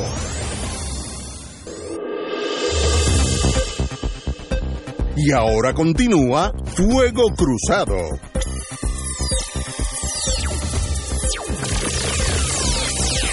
Amigos, amigos, volvemos a los arrestos en el día de hoy. Los cargos presentados son fraude electrónico y robo de identidad, de identidad agravada. La magistrada Camil Vélez revisó el caso e impuso fianzas de diez mil dólares a cada uno, la cual fue prestada. Se, se exponen hasta veinte años de prisión por cada cargo. Así que esto no es cáscara de coco. Los arrestados fueron Ángel Figueroa, que ya hemos hablado de él, el director ejecutivo de la Oficina de Asuntos Gubernamentales del Senado, y los asesores legislativos Isoel Sánchez Santiago y Cristal Robles Báez. Eh, esas son las personas que ya fueron arrestadas. Eh, como dije anteriormente, ya salieron bajo fianza. Oye, este, la historia, como me gusta repetir, a ver si la gente, si, si estos muchachos aprenden, la historia es implacable. Y me escribe un querido amigo del bufete extendido sobre este personaje que hoy cobra mayor notoriedad, este este señor eh, Isoel. Isoel. ¿Quién? Este ciudadano viene dando tumbo. tumbo desde la huelga de la Universidad de Puerto Rico. No me diga. Sí, señor. Eh, del año dos mil diez, cuando era uno de los portaestandartes de la propaganda del P N P contra la huelga, en aquella campaña de la U P R de todos, ¿te acuerdas? Uh-huh. Pues llevaron uno de los hasta, po- llevaron hasta un injunction. Lleva, pues uno de los portavoces de este grupo era este ciudadano Isoel Sánchez, uh-huh, que ahora está desfilando Rivera por la pasarela allí en la en la calle Charlo. Acaban de enviar un mensaje, me tengo que reír, pero obviamente no lo puedo repetir. No, y había un grupo de esos que de esos que promovieron el injunction, después se, se divulgó que casi todos ellos trabajaban en el Senado o tenían algún tipo de vínculo con el Partido Nuevo Progresista. Todo eso después se denunció. Ese caso, eso que mencionas de eso, yo no lo, no lo conocía, me enteré hoy que estaba también vinculado a ese movimiento en contra de la huelga. Pero, pues, como tú dices, que el tiempo es implacable. La historia no perdona. Así es. Oye, y déjame explicar algo. No quiero ni de lejos competir con la sección Ignacio te orienta, que vuelve mañana, vuelve mañana. Mañana tenemos unos consejitos, unos consejitos útiles sobre otros elementos de cara particularmente a los seis eh, que están por ahí, este, como la quimera de De Diego, en larga espera. Eh, yo fui secretario de la Cámara cuatro años, afortunadamente, bajo la presidencia de Carlos Vizcarrondo Irizarry, que excelente, como siempre persona. digo, como siempre digo, es una de las personas más honestas que okay. yo he conocido. Tengo la dicha de llamarlo mi hermano, fue mi jefe. Eh, juez del apelativo. Ahora es juez del tribunal apelativo. Excelente persona. Y a, a, a su honra queda que no... no hubo un solo señalamiento de corrupción en los cuatro años que Carlos fue presidente de la Cámara, gracias a, a, a su honestidad, su temple, su hombría de bien y modestamente al equipo de trabajo de hombres y mujeres que lo acompañamos en esa, en esa tarea. Y a mí me consta que es imposible que se haya montado este esquema Eh, sin conocimiento de la autoridad nominadora en, en la Asamblea Legislativa, que en cada cuerpo es su presidente. más aún cuando estamos hablando aquí de una estructura política que respondía directamente a la autoridad nominadora y al jefe político, que en este caso era el presidente del Senado. Yo creo que uno no puede saltar a la conclusión, por ejemplo, de que las facturas todas sean fraudulentas. Eh, la facturación en la Asamblea Legislativa es algo que desafortunadamente no ha sido regulado con, con, con el detalle que debe ser. Y eso depende mucho de los funcionarios administrativos que tenga el presidente de cada cuerpo, su rigurosidad. Eh, por ejemplo, yo sé que hay muchos contratistas eh, bajo la época de Vizcarrondo, que tanto a él como a mí, como a Ángel Meléndez, que era el director de finanzas de la Cámara, eh, llenaron de olores putrefactos nuestras madres eh, por lo exigente que éramos con, eh, con la facturación. Porque no bastaba poner, pues mire, estuve seis horas en la Cámara, allí, este, como una vez puso un contratista, eh, en espera, en oficina, tres horas. Y pues se le viró la factura, eh, y para que detallara, además que él no se le pagaba Muy para intentar. que estuviera, exacto, él no se le pagara para que estuviera esperando. Eh, no, no era su labor la de vigilante, ¿no? Eh, así que me consta que es muy difícil, por no decir imposible, que cosas como esta pasen sin el conocimiento del presidente del cuerpo legislativo.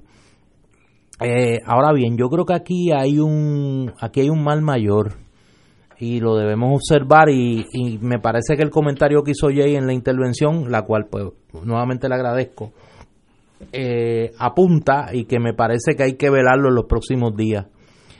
Nosotros estamos, nosotros estamos de rehenes de una pugna al interior de esta casta política que se han valido de todos los instrumentos del Estado para cobrar sus vendetas, eh, para eh, cobrarse las cuentas entre unos y otros, con el agravante de que esto es como aquella novela mexicana eh, de los noventa, creo que fue, Cuna de Lobo. Aquí no hay nadie bueno. Aquí hasta la ne- hasta la nena de la novela es mala. O sea, aquí aquí hasta la protagonista es mala. O sea, aquí no hay nadie bueno en esta novela. Eh, en el medio, el pueblo de Puerto Rico. En el medio de esta tragedia, el pueblo de Puerto Rico. Eh, yo creo que nosotros estamos, le decía Ignacio fuera del aire, yo aprendí hace mucho tiempo de un gran maestro que tuve, con el que compartí, que me enseñó tanto, que ni la casualidad, ni la coincidencia, ni el hecho fortuito existen. Esto está pasando por alguna razón. Y este disparo al corazón de la clase política en Puerto Rico tiene una razón de ser. Y esta desarticulación de la casta política en Puerto Rico tendrá una razón de ser, que a lo mejor no la conocemos por el momento, pero la vamos a conocer. Y cuando uno suma las partes, la actuación de Douglas Leff desde que está en la dirección del F B I, la, eh, la puesta en el refrigerador de la fiscal federal, Rosa Emilia Rodríguez, hasta el punto de provocar su salida, la intervención cada vez mayor de la División de Integridad Pública del Departamento de Justicia Federal directamente, sin utilizar la Fiscalía Federal de Puerto Rico eh, o a la Fiscal Federal de Puerto Rico eh, de intermediaria, la actitud hoy de la Secretaria de Justicia, que parecía más una funcionaria del gobierno federal, y lo digo aquí Eh, sin ánimo peyorativo, parecía más una funcionaria del gobierno federal que una funcionaria del gobierno de Puerto Rico, eh, y la llegada de un próximo fiscal federal, que todos los indicios apuntan a que será norteamericano, como decía mi abuelito don Ricardo, rubito de ojos azules, que habla inglés. Todas esas piezas dicen algo. A lo mejor no podemos descifrar el mensaje hoy, pero me parece que pronto, muy pronto, como las películas, yo creo que lo vamos a poder descifrar. Marilú, ¿cómo tú lo ves? Yo pienso lo mismo, o sea, es que es que en algún momento las piezas tienen que caer en su lugar. Nosotros no podemos seguir viviendo tanta injuria, o sea, y no es posible que aquí este país eh, sea el nido el, el nido de la corrupción. Eh, yo mirando hoy hoy pensando en esto mismo y hablando con alguien sobre el caso de Angie Rivera que le mencioné ahorita a Ignacio, me, me sorprendía sobre el hecho de que eh, han pasado veintiséis años de que, desde que llegó aquí Pedro Rosselló, y yo siento que esa esa gobernanza, de, en, entre comillas, de Pedro Rosselló ha sido, o lo que dicen en Castilla la Vieja, un turning point para este país, porque de ahí en adelante se institucionalizó la corrupción en este país. En esos ocho años de Pedro Rosselló, más de cuarenta funcionarios de su gobierno fueron presos, y esto fue escándalo tras escándalo.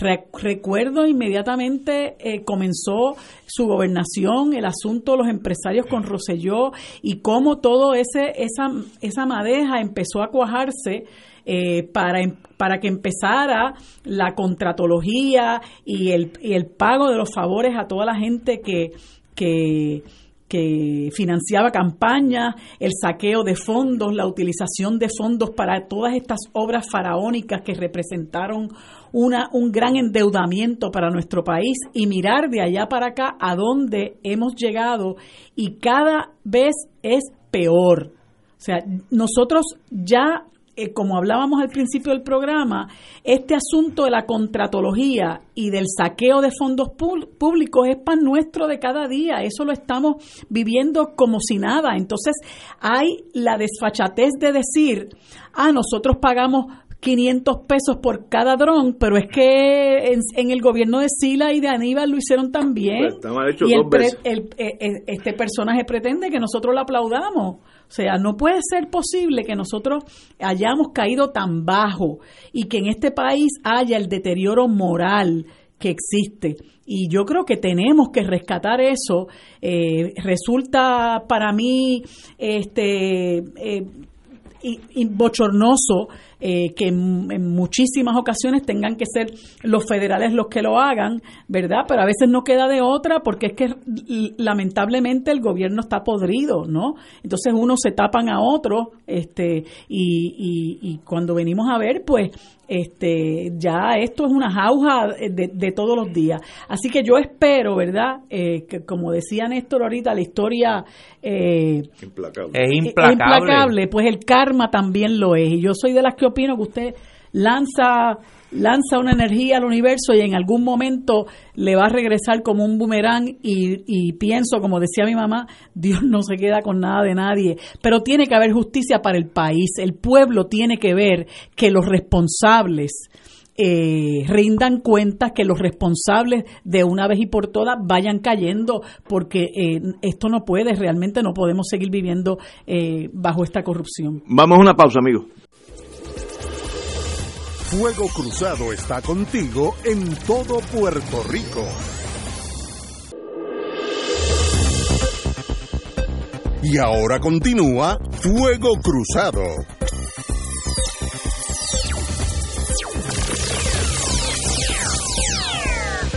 Finalizar antes, antes que finalice, no, no, que por poco se me olvida, no, no diga eso, con tanta tensión, y entonces tengo mucha, oye, me dice un amigo, hay buena mucha, gente, hay mucha tensión en el que cuando tú estabas en la parte de Ignacio te orienta, hay que tener cuidado ahora que la vamos a la vamos a, es que a difundir.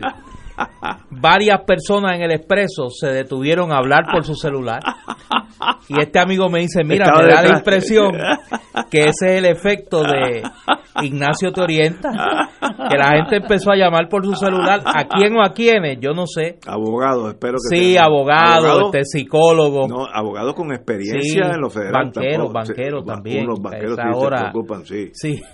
Cualquier movimiento se pueden este, sacar fondos de noche, sí, sí, sí, sí. ahora, ahora hay wire transfer y esas cosas. Mira, la oferta cultural, eh, como todos los fines de semana, en Librería El Candil en Ponce, este fin de semana, pues eh, da mucho de qué hablar, y para bien. Mañana viernes, treinta y uno de mayo, a las cuatro de la tarde, eh, se celebra allá en Ponce el bicentenario del poeta Walt Whitman, el poeta de la democracia norteamericana, eh, una de las plumas más granadas de la literatura de ese país.